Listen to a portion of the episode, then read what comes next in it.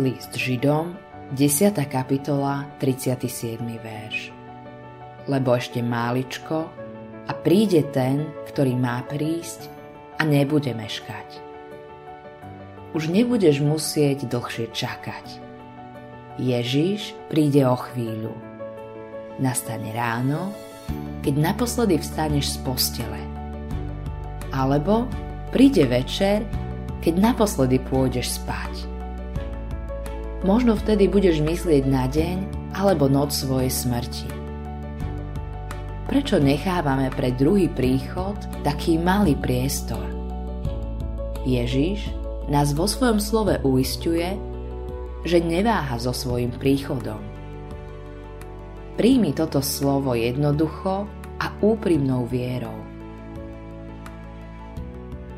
Príjmi toto slovo jednoduchou a úprimnou vierou.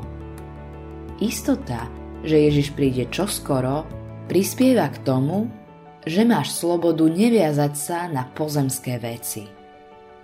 Stará prirodzenosť sa ľahko nechá ovládať časnými vecami. Bez toho, aby si si to uvedomil, zariaduješ si pozemské veci tak, ako by si tu mal byť na veky. Ježiš ťa volá, aby si bol pripravený. Si pripravený, ak Ježiš príde pred najbližším východom slnka? Je niekto, komu by si mal odpustiť? Sú hriechy, ktoré by si mal vyznať? Buď pripravený.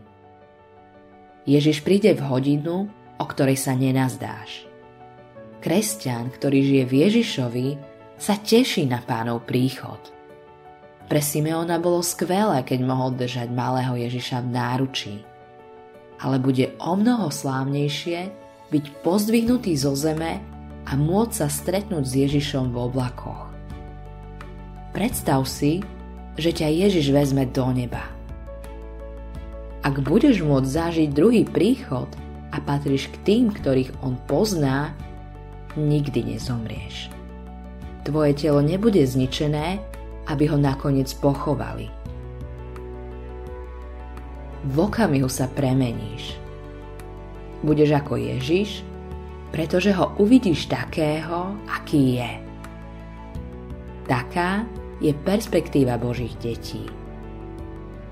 Vo svetle toho sa všetko ostatné zdá byť bezvýznamné.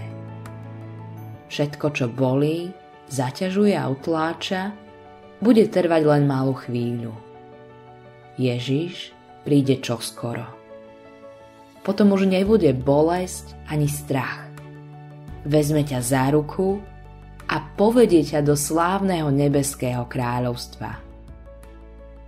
Nedá sa robiť nič iné, len sa modliť. Príď, Pane Ježiši, príď skoro.